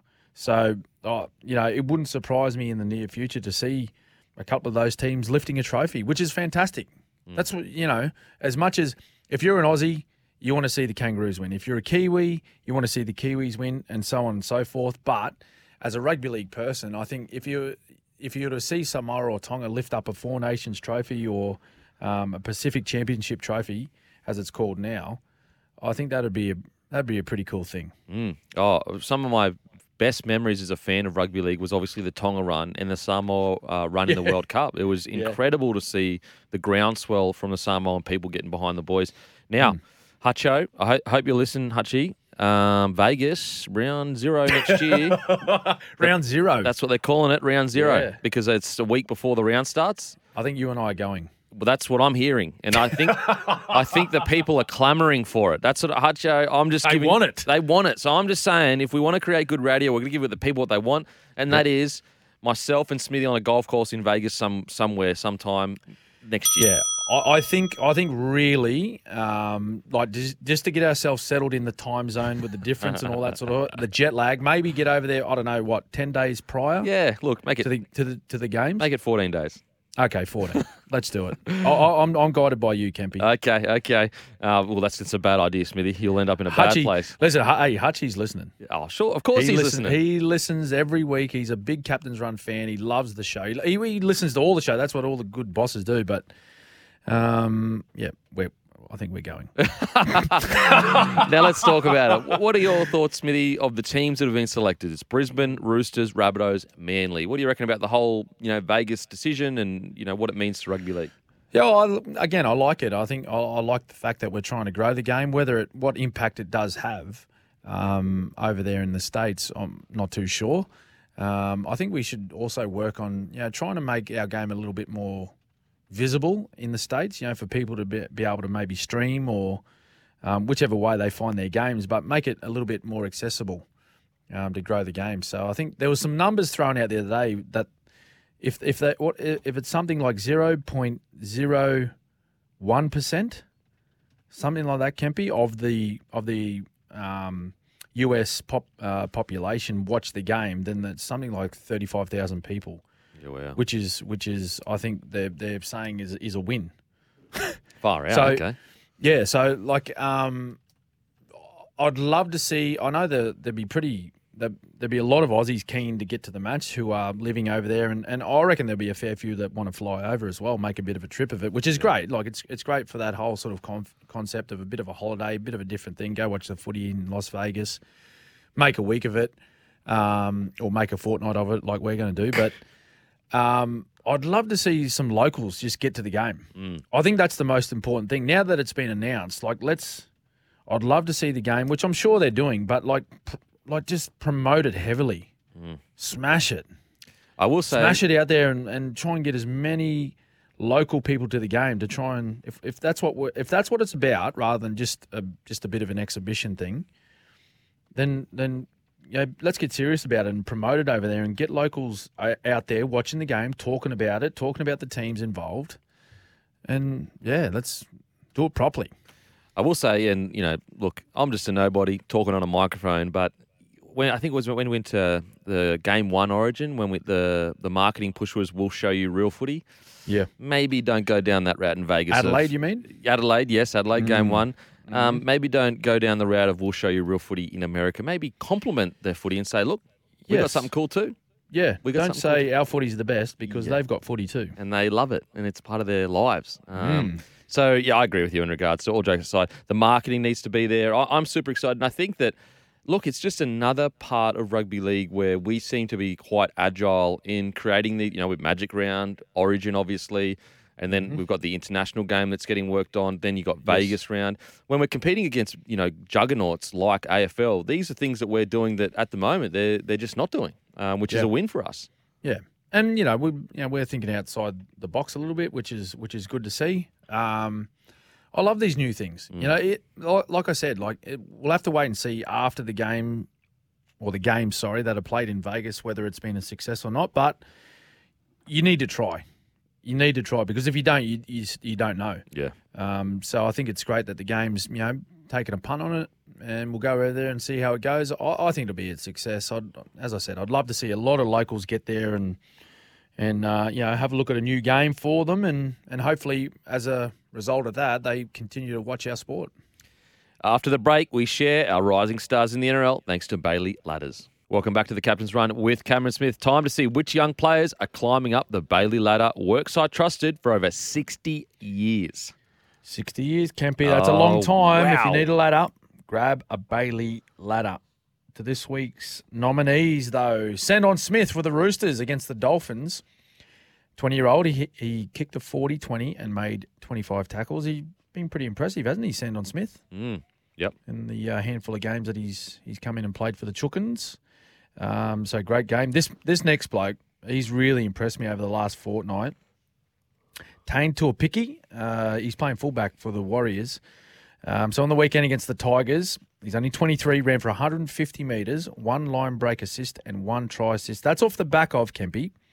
Um, he was act- he was 18th man against uh, the Titans, and he was activated after Nicoll-Klokstad um, failed his HIA and was removed for the field. So he only played 60 minutes, and he ran for 170 metres and six tackle breaks and had a huge game. So he's a he's a he is a star of the future. He just needs an opportunity um, over there at the Warriors. But well done to Taine Tuaupiki. And my third nomination goes to Deine Mariner against the Eels. He he had a fantastic game, and you were up there as you said. You've seen it firsthand, mate. Only 20 years of age, he had two tries, three line breaks, ran for 135 metres, and two try assists, Kempy. Yep. He's impressive, very impressive. Like really, um, you know, about six foot one, extremely fast, great physique. I um, I'm really excited to see with Herbie leaving next year. It'll probably be between him and Jesse Arthurs as to who gets that wing spot for the Broncos or Yeah, the right. centre spot. Centre. Sorry, yeah, Yeah, well, that's a talk. I think um, I think they're saying that that Mariner will. He's sort of got a foot in the door to play in the centres with Herbie leaving, yeah. which would be huge. You you reckon he's a centre rather than a winger? Oh man, I don't know. I loved him on the wing, and I've uh, you know his past He's couple games against the Roosters. Like I've loved the amount of hard work he gets through. But you know, a Hmm. guy as as quick as him and as agile as him, sometimes he can just rely on. Look, I'm just going to do the flashy stuff and then go out to my wing. No, Yeah. he has done all the tough stuff. I am super impressed with Deine Mariner. He's actually sorry. Yeah. Sorry, mate. Keep going. I was going to say he's just he's probably progressed quicker than I thought he was going to progress. To be honest, he's mm. he's been outstanding. Did he come up? Was was was he the guy that put the kick inside infield for Adam Reynolds for the first try? That was Kurt Was that him? Capewell. Kurt oh, Capewell. Oh, Capewell. Sorry. Yeah, Capewell. But mate, he yeah. Look, he was he was really impressive. Like strong, Yep. strong, big, fast. Like as you said, he's got all the attributes, and you know maybe he can he can make that transition seamlessly to the centre position. Like it's vacated, it's there. Yeah.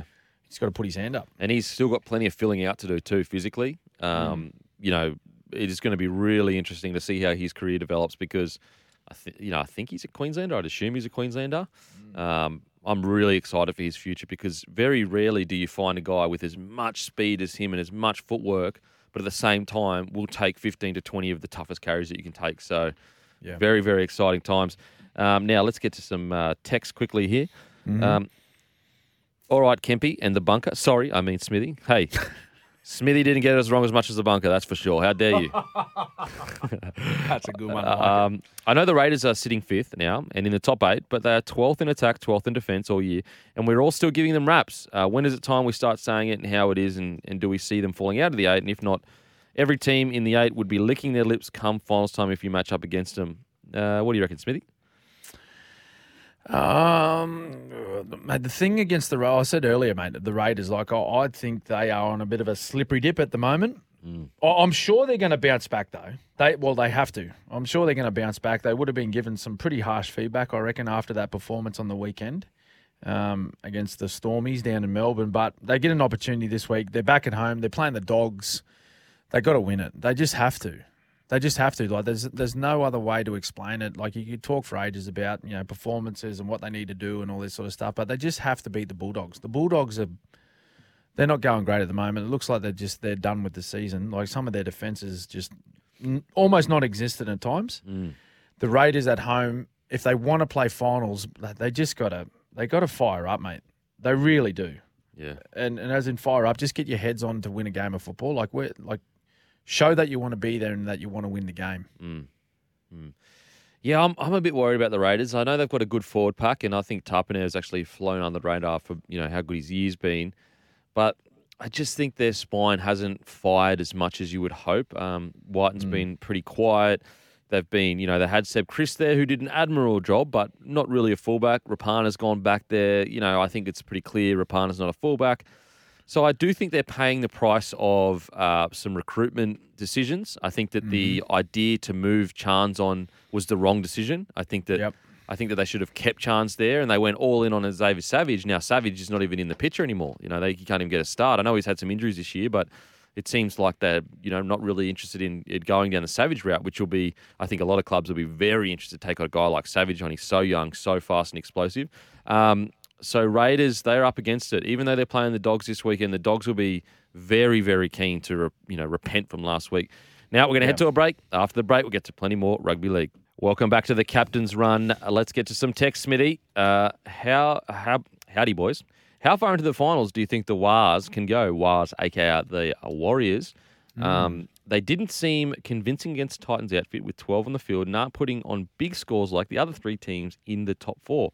Year of the donkey, baby. Jai.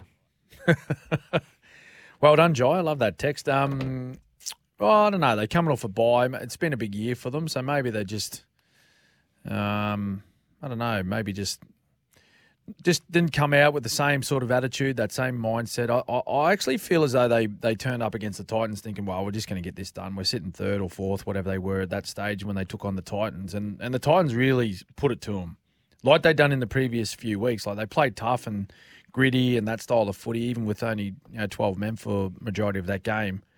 Um, and again, you know, last week they just they just got the job done, but I think they'll be ready.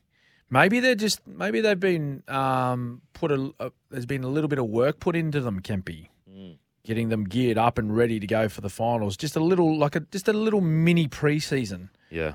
to have them at their peak come um, come finals in a few weeks.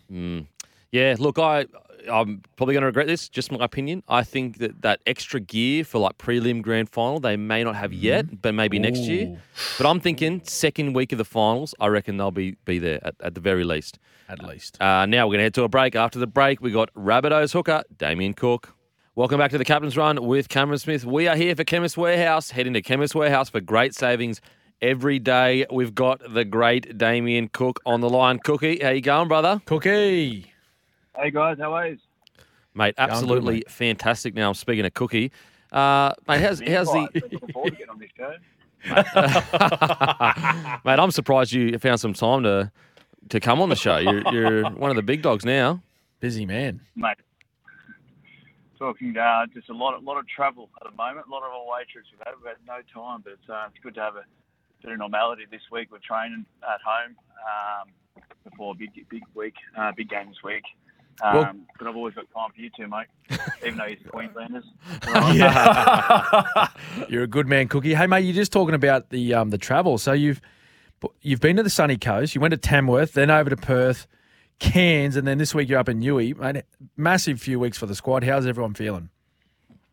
Yeah, it's um, sorry, little fella hasn't been happy with it. Um, but no, it's um, it's it's been been tough. Like you know, obviously being away from home and more away trips than than normal. Um, but you know, it's something we, we sort of embraced and we looked at. We've travelled quite well in the past. Um, but so I don't think that's got anything to really do with how, how we've played on a few of those occasions, especially looking at the Broncos and the Sharks, which are probably two of our, you know, you know worst performances of the year. So, uh, but you know, it's, that's why it's so good to be back back at home this week for a full week of training. We get an extra session in, um, not needing to really travel until captain's run. Obviously, we've uh, only travel up to nights the, day before the game. So no, we're, we're going all right, mate. But um, yeah, it's good to be at the end of it. We just want to win. Winning always helps everything, as you've known.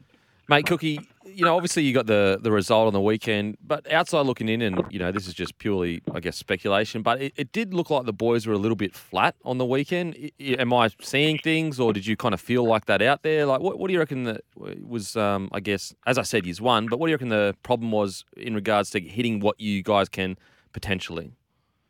Yeah, I think um, going probably back a couple of weeks, uh, the last, say, last three games, um, you know, sort of just um, we looked at the Sharks game, and they punched us straight in, you know, through the first punch. We didn't complete well, and we'll, our discipline was, I think, 11-3 penalty count and completed 60% against a desperate Sharks side, um, which you wanted it more, which is obviously not a good sign, uh, you know, this this late in the season. But you know, we we see it as an easy fix. You know, we showed um, we improved our discipline the week after, but again, um, you know, we're looking at 60% completion on the weekend, and there was probably a, a, little bit of frustration out there. I think we, you know, if you watch the game, there was about four four opportunities, maybe five, where you know there was four forward passes called back, which could have led to tries, uh, which we could have really blown that game away uh, and won won by a big margin. And you know everyone would be talking about you know Souths are back. So I'd like to think that we've improved in our defence because um, we've, we've needed to. That's been a good area in our discipline.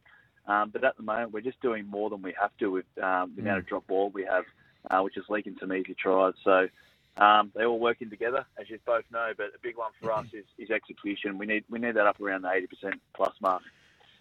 Yeah, Cookie, I was going to mention that, mate. So, like, you guys went through a bit of a hot streak there in the middle of the season. Like, you've won six in a row, looking to go seven um, consecutive wins, and then you met Parramatta and they put 30 on you. Since then, mate, like, you know, it's sort of it's been a mixture of like the lack of completions, but then being able to stop the opposition scoring points. Like, what, is that like a main focus at training for you guys? I know it's a work in progress throughout the entire season, but does it worry you at all the amount of points that you are conceding each week since sort of round twelve?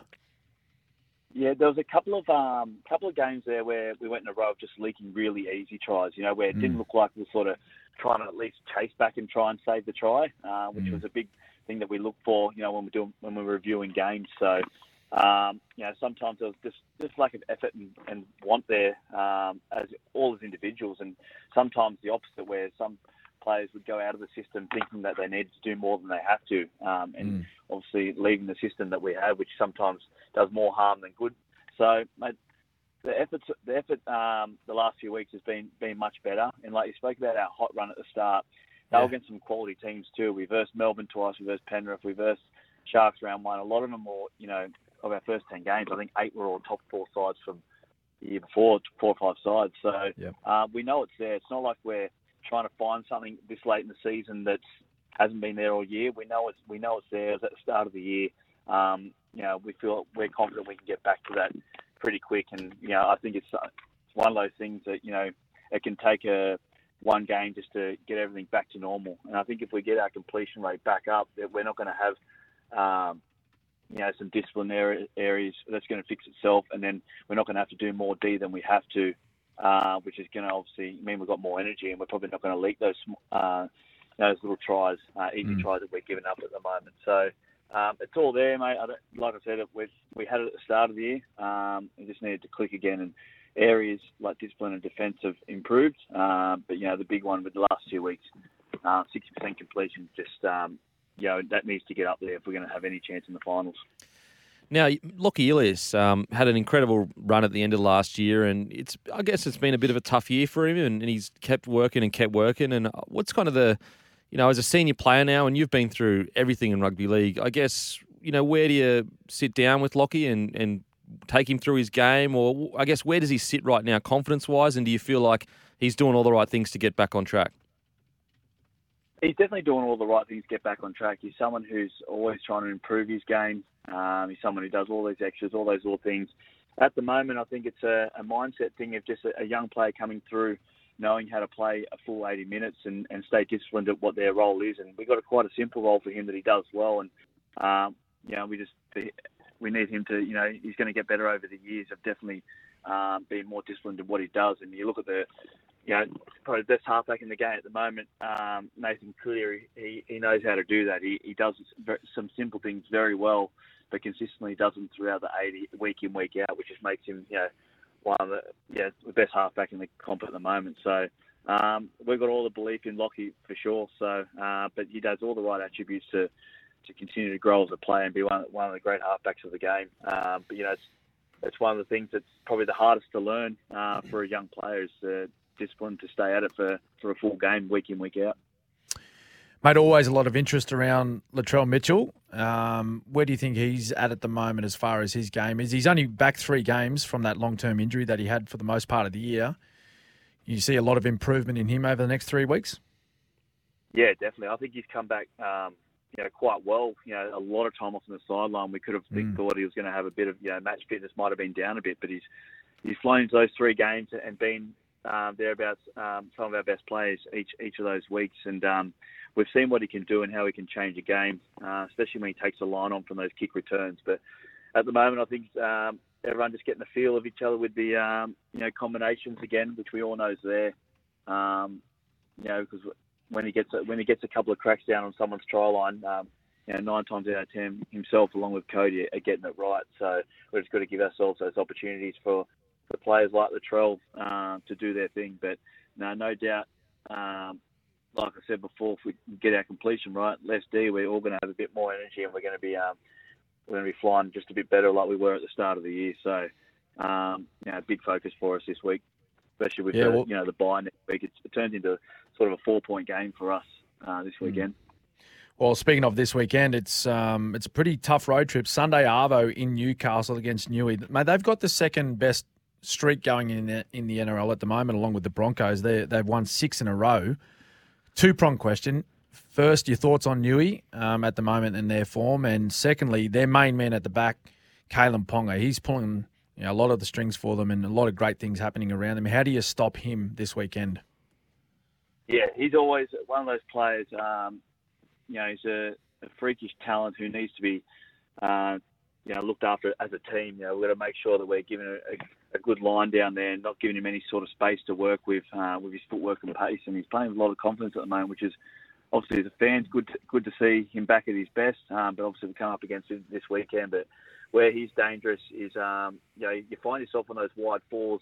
Um, you know, you get a front rower down there defending at four man. Uh, it's a very dangerous spot for them with someone like Kalyn Ponga flying down there.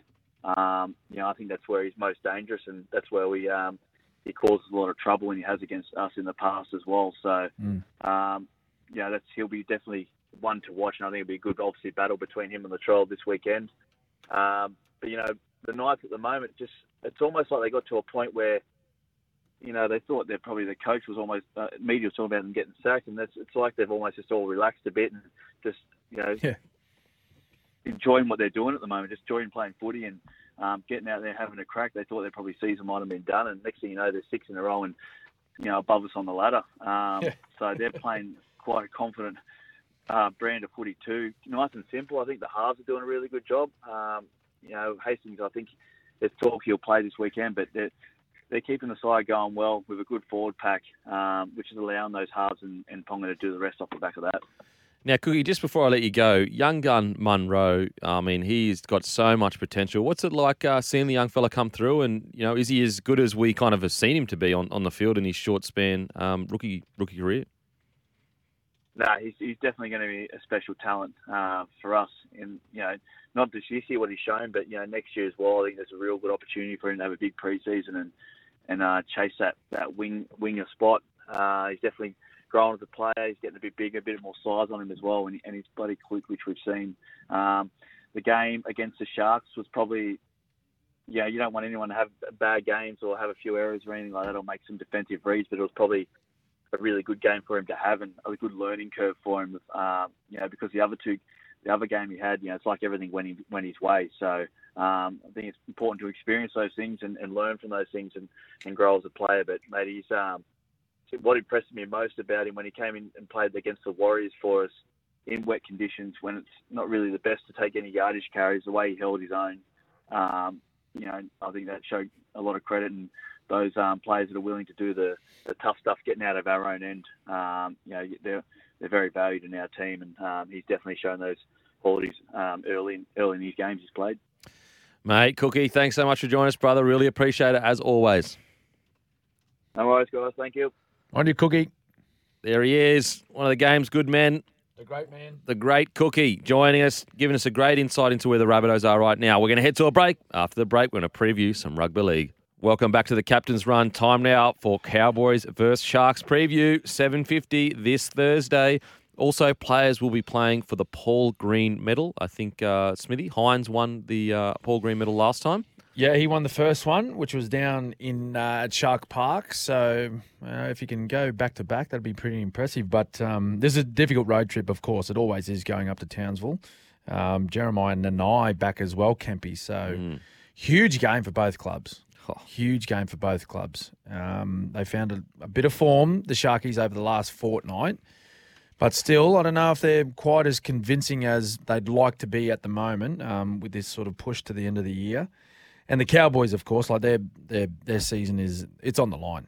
Yeah. It's on the line. Um, they've, as we know, you know they got a pretty solid finish to the year. So, um, and they're and they're down a couple. They're still um, they're still missing um, Val Holmes, of course. Like he's he's out until they play finals, really, isn't it? If they got to make finals for him to play again Yeah. um, with his five week suspension. So um, huge game. There's no doubt in in the context of their season, it's just a must win. There's there's a few teams playing this weekend that this it's it's must win or season over. Um, yeah, they they've just that's their mindset. It's got to be this week. Oh, I think they can do it. I really do. I I think they've got they've got the ability, they've got the want um, to do it as well. And I, I just think you know playing at home in front of their home fans, there's a bit of you know as as much as they've already got you know motivation to to play well, you know to to keep their season going into the finals. I think they want to play play well in front of their home fans as well, and, and really you know turn one on. Yeah, this is a this is a game around for me because essentially, if Sharks win, they basically lock themselves into finals footy at the very least. Um, keeps them in touch with the top four, I think, as well. Um, Cowboys, you know, it's do or die. Uh, you know, we spoke about it last week, but their finals footy has started now. You know, th- Yes. it's do or die. They need to essentially win every game heading home, and they're at home, so it's a good spot to be in. It's uh, really interesting too because both teams playing in a knockout final last year, the Cowboys just got them down at Shark Park. That's right. And so maybe the Sharks are looking for a bit of revenge um, to knock them out of rugby league finals footy and beat them at their own home like Cowboys did to them last year. Yeah, no, fair point. Mm. Yeah, fair point. Actually, it's um nice little return serve if they if they can get one against um, the Cowboys. But um, last home game for the Cowboys, I Yeah, believe. wow, wow. So uh, again, an, a lot on the line, and of course, as you mentioned, it's uh, the players are playing for the Paul Green Medal, and Jason Taumalolo plays his 250th Kempy. Mate. So there's a fair few reasons for him to get up and, and play well in this one. So um, just just to try and throw a little bit of spice in there, I think they'll win it. Just to throw a little bit more chaos into this ever changing ladder of ours in the last few weeks, I think they'll win. Yeah.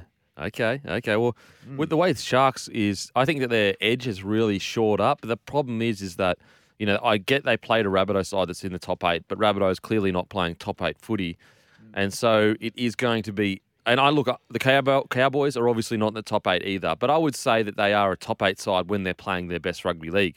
So if the Sharks can go up to North Queensland and get the win and defend well, it is going to give them so much confidence heading into the back into the season.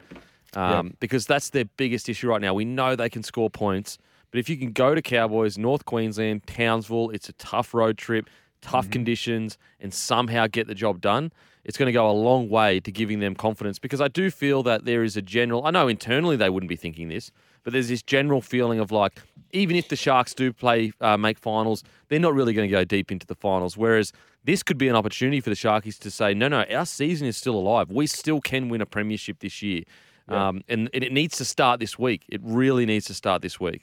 Yeah. Well, it, it's all like for all those teams vying for an opportunity into the finals. Like it's like there's you shouldn't be thinking about anything else now. Like it's it's it is business. We are at the pointy end of the season. We are at the important part of the season, and everyone entering you know this last sort of three weeks and then playing finals. It's about doing what you have to do to be in the best shape you can be to win a premiership. Mm. It's there to be won. Like there's talk of I know the Penrith are out and out favourites, and there's no doubt about that. They show it every week they play. Then you got the Broncos; they're sort of the two clear ones at the top. But everyone's a chance. Everyone's a chance. We've seen through results this year that anyone can beat anyone in a one-off game. Yeah. Yep. Mid year, full strength Panthers versus Tigers, torrential rain. Tigers Boom. got them. Boom. So, you know, go back 2020 Origin, you go back to round one, Dolphins beating the Roosters. It feels good to say that with Tom in the room.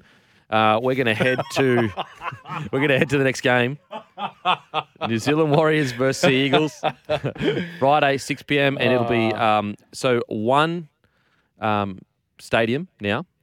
Sorry, Go Media. They're sponsored by one. Apologies. Will be named Daniel Anderson Stadium for the game, which is you know just such a great um, show of support from the Warriors uh, against the Seagulls. So, who do you see winning this match, and how do you see it playing out, Smithy?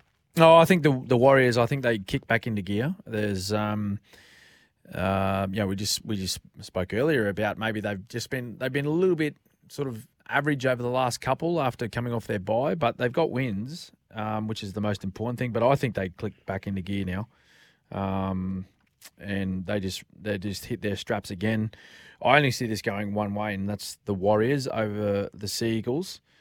Um, yeah, they've just it's been such an up and down year for Manly.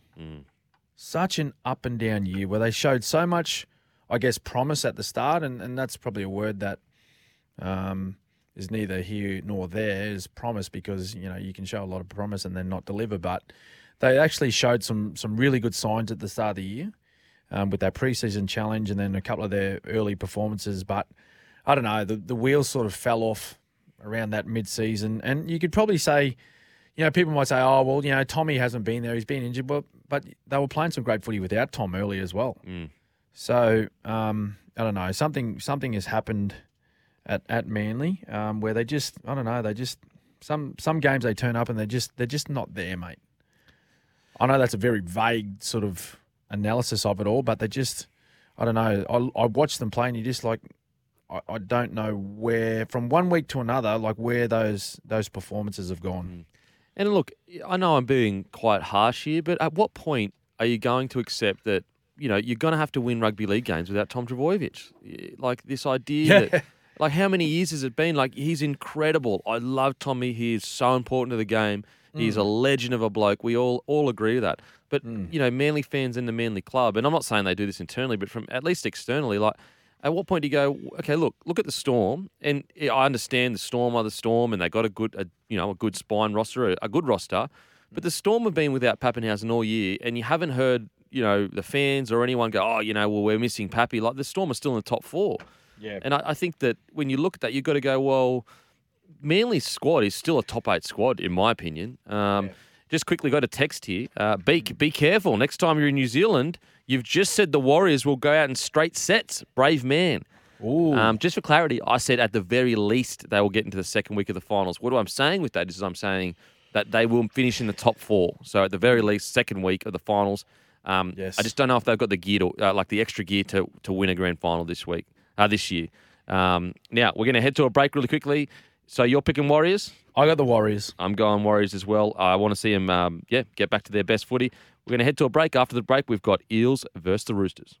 Welcome back to the captain's run. And quickly, on the uh, Warriors versus Eagles game, we got our SEN League same game multi. Luke Metcalf, Neil Corday, Anytime try scorers, Warriors 30, 13 plus. I nearly said 30 plus. No, 13 plus. Total equals 1150. Not bad, not bad at all. Now let's get to Eels versus Roosters. Friday, 8 p.m., CommBank Stadium. What do you reckon, Smithy? Well, this is a huge. Well, again, mate, we're talking huge games for everyone, but um, for the Roosters, for Tommy's Roosters, are they a chance? I'm asking you the question, Tom. Are they a chance? Yes, yes, they are a chance. That's No, not that's no, what you're saying well- off air. You're saying they're done. no Mitchell Moses out for the rest of the year. That fractured cheekbone and eye socket. Um, Yep. Two wins in a row. The attack is somewhat looking better. Thirty points Mm-hmm. last week, twenty six points a week before. Angus Crichton back on the bench. I really the, the biggest thing for me, our back five has been really strong. Teddy, Tupou Suaalii, Billy Smith, Joey Martin. Won the last, won the last couple of weeks. I think the back five have been really, really strong, and I Mm. think that's where Eels they get Seaver back this week. So Yep. um, a really important game, but I think they can get the win.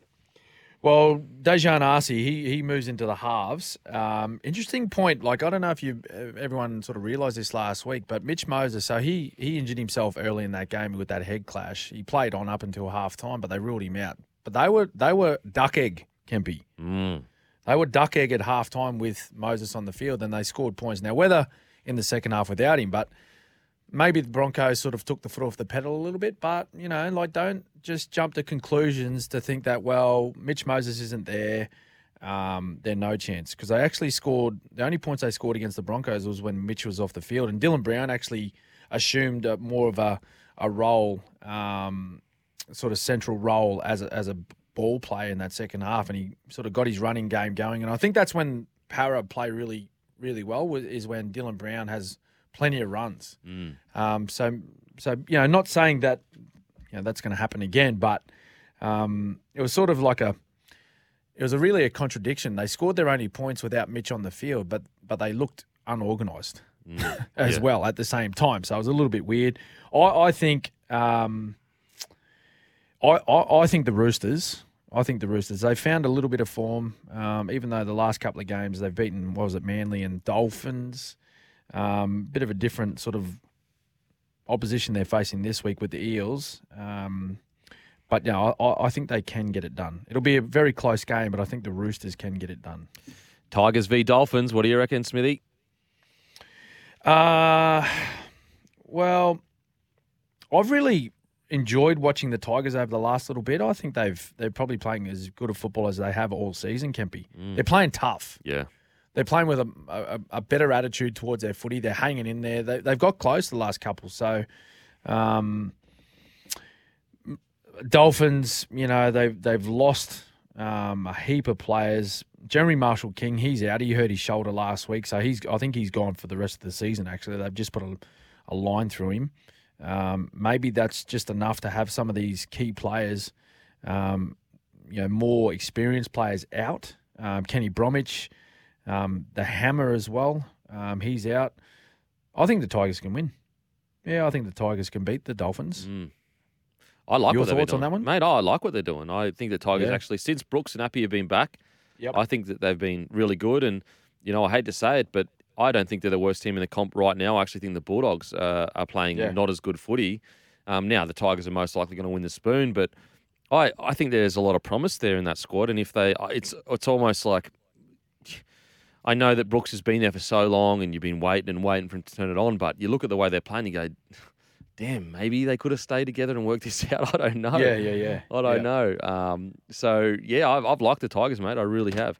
Yeah, well, Uh, they nearly, mate. They nearly, well, they should have really, like, they should have beat Canberra a couple of weeks ago, yeah, and they took them. they took Warriors all the way in New Zealand. I know it was the West Tigers' home game, but they took them all the way to the end as well. So, like you said, mate, they- they're playing good footy. I think they're good enough to win this one. Now Titans v Panthers. How do you see this one playing out? Oh, Winks prices, Penrith, mm, Winks. Yeah. like they're a dollar something, not much, a dollar two. So you got to put a million bucks on to get about two hundred dollars back. So I don't know. You just put a tenth of your bloke beer business on that. Oh, here we go. Turn it up. Turn it up. Wow. Um, no, look, I, I think Penrith they've got a they've got a huge chunk of their lineup, their best lineup out. Um, a few of them have gone for surgery, so they're done for the year. Tanah Boyd, Aaron Clark, their their season's over. Um, Tommy Weaver, named at halfback. So what a to make his debut actually um, in the NRL playing halfback. What a game that is to debut playing against um, the best team of the last couple of seasons. Good opportunity for the young man. Hope he goes well. Jayden Campbell goes to five eighth. Um, oh, I think it's just go down and have a crack really, but I think it's Penrith here, mate. Penrith comfortably. Mm, yeah, it's uh, going to be a tough night at the office, I reckon, for the Titans. Panthers full strength, and also Panthers basically wanting to bounce back. You know, they were not nowhere near their best last week, Mm. um, and I think that they'll be you know very keen to get back and, and right some wrongs eh, compared to the standard they set, and also begin building towards that finals run. You know, you don't want to be heading into week one not confident that you you know are hitting the standards that you expect of your own side. Um, Titans keep an eye out on Weaver. You know, he's got a lot of wraps on him, and he's the Australians schoolboys seven. I'm pretty sure. So. You know, who, who knows? Who knows how Yep. he'll go? And their fullback too, Keano uh, Kini. He's he's starting at fullback. Um, as I said, with with Jayden Campbell moving to five eight, he's been playing outstanding in the Queensland Cup this year with Burleigh. Um, I think he's actually leading the race for the Player of the Year for Burleigh Bears. Wow. So doing some great things there, um, Keano Kini. Now, after the break, we continue our round preview.